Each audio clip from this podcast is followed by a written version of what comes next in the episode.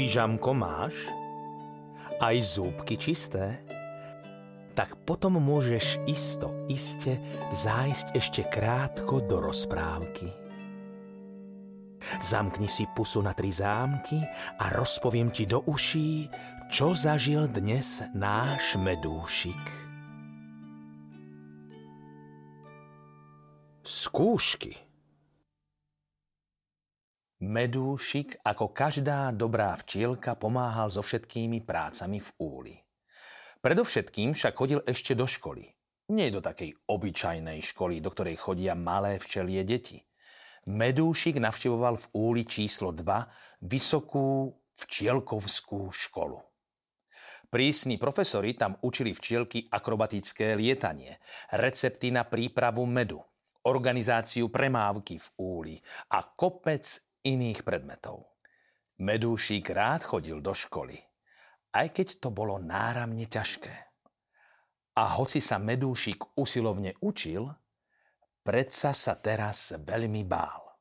V máji totiž na ňo čakali skúšky. Včelia kráľovná ho uvoľnila zo všetkých prác, aby sa mohol na skúšky učiť. A tak Medúšik študoval techniku letu pomedzi dažďové kvapky a ako využívať pri lietaní silu vetra. Potom študoval prísady do medu, ktoré vylepšujú jeho chuť a učil sa o toľkých kvietkoch, ktoré robia med lepším, že už pomaly nevedel, ako sa volá on sám, nie ako sa volajú všetky tie kvetinky. Napokon si zobral do rúk učebnicu o letovej doprave a učil sa, ktoré včielky majú lietať vpravo, ktoré vľavo, ktoré majú pri vyletení z úla dávať prednosť, ako sa vyhýbať poslom dôležitých správ pre kráľovnú a aké pokyny musí dávať včelý policajt, keď riadí prílety a odlety z úľa.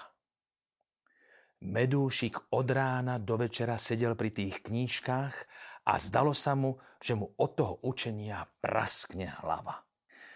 Navyše sa stala strašná vec keď Medúšik dočítal aj poslednú hrubú knižku o správnom skladovaní medu, z hrôzov zistil, že nič nevie. Že si z toho všetkého, čo prečítal, nič, ale vôbec nič nepamätá. A skúšky mali byť pozajtra. Celý zničený prišiel za mamičkou včeličkou a žaloval sa jej. Mami, Celé dva týždne som sa usilovne učil. A teraz, keď som všetky knížky prečítal, nič z toho neviem. Mamička sa na svojho synčeka ustarostene pozrela, ale potom sa jej tvár rozjasnila. Povedala mu. V takom prípade je už iba jediná možnosť. Odleď pod horu, kde ľudia postavili jaskyňu so sochou Božej Matky Márie – Pomodli sa k dobrému pánu Bohu a popros aj Máriu o pomoc. A uvidíš, že všetko zvládneš. Medúšik teda letel. Celou cestou len premýšľal, ako sa mu to mohlo stať, veď sa to predsa všetko naučil a teraz si nič nepamätal. Tvár mal plnú smútku a keby ste sa na neho pozreli, možno by vám z oka vypadla aj slzička, lebo to bola taká včielka nešťastná. Keď priletel až k lesu, už z diaľky uvidel modrú stuhu na Márínom plášti. Sadol si teda presne na tú stuhu, zložil si krídla, kľakol si na zadné nôžky a takto sa modlil. Milý Pane Bože, Ty dobre vieš, že som sa naozaj svedomito učil, ale teraz si nič nepamätám.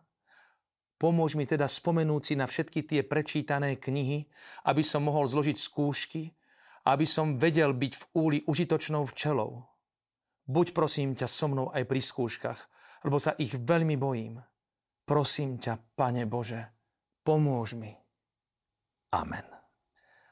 Potom si tam Medúšik ešte chvíľku oddychol, lebo pri Márii bolo také krásne ticho a so spokojnosťou v srdci a s úsmevom na tvári sa vracal domov bol ako vymenený. Už nebol ustráchaný, ale spokojný a veselý, lebo zrazu vedel, že na skúšky nepôjde sám, ale bude mať najlepšieho pomocníka.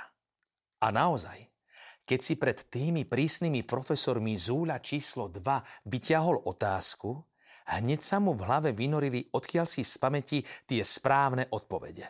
Len si v duchu povedal. Jaj, už viem, veď toto som predsa čítal. Medúšik zodpovedal všetky otázky a doniesol si domov naozaj dobré známky. Ale najdôležitejšia vedomosť aj tak nebola tá, čo sa naučil z kníh. Odteraz vedel, že vždy, keď sú jeho včielkovské sily slabé a začína sa báť, pomôže mu len jedno. Vziať si na pomoc toho najsilnejšieho. Lebo dobrý Boh pomôže každému, kto ho vrúcne prosí o dobrú vec. A tak Medúšik vždy, keď mal pred sebou niečo dôležité a ťažké, zaletel k jaskyni pod horou a prosil Boha o pomoc. Lebo komu pomáha náš dobrý Boh, ten určite zvíťazí.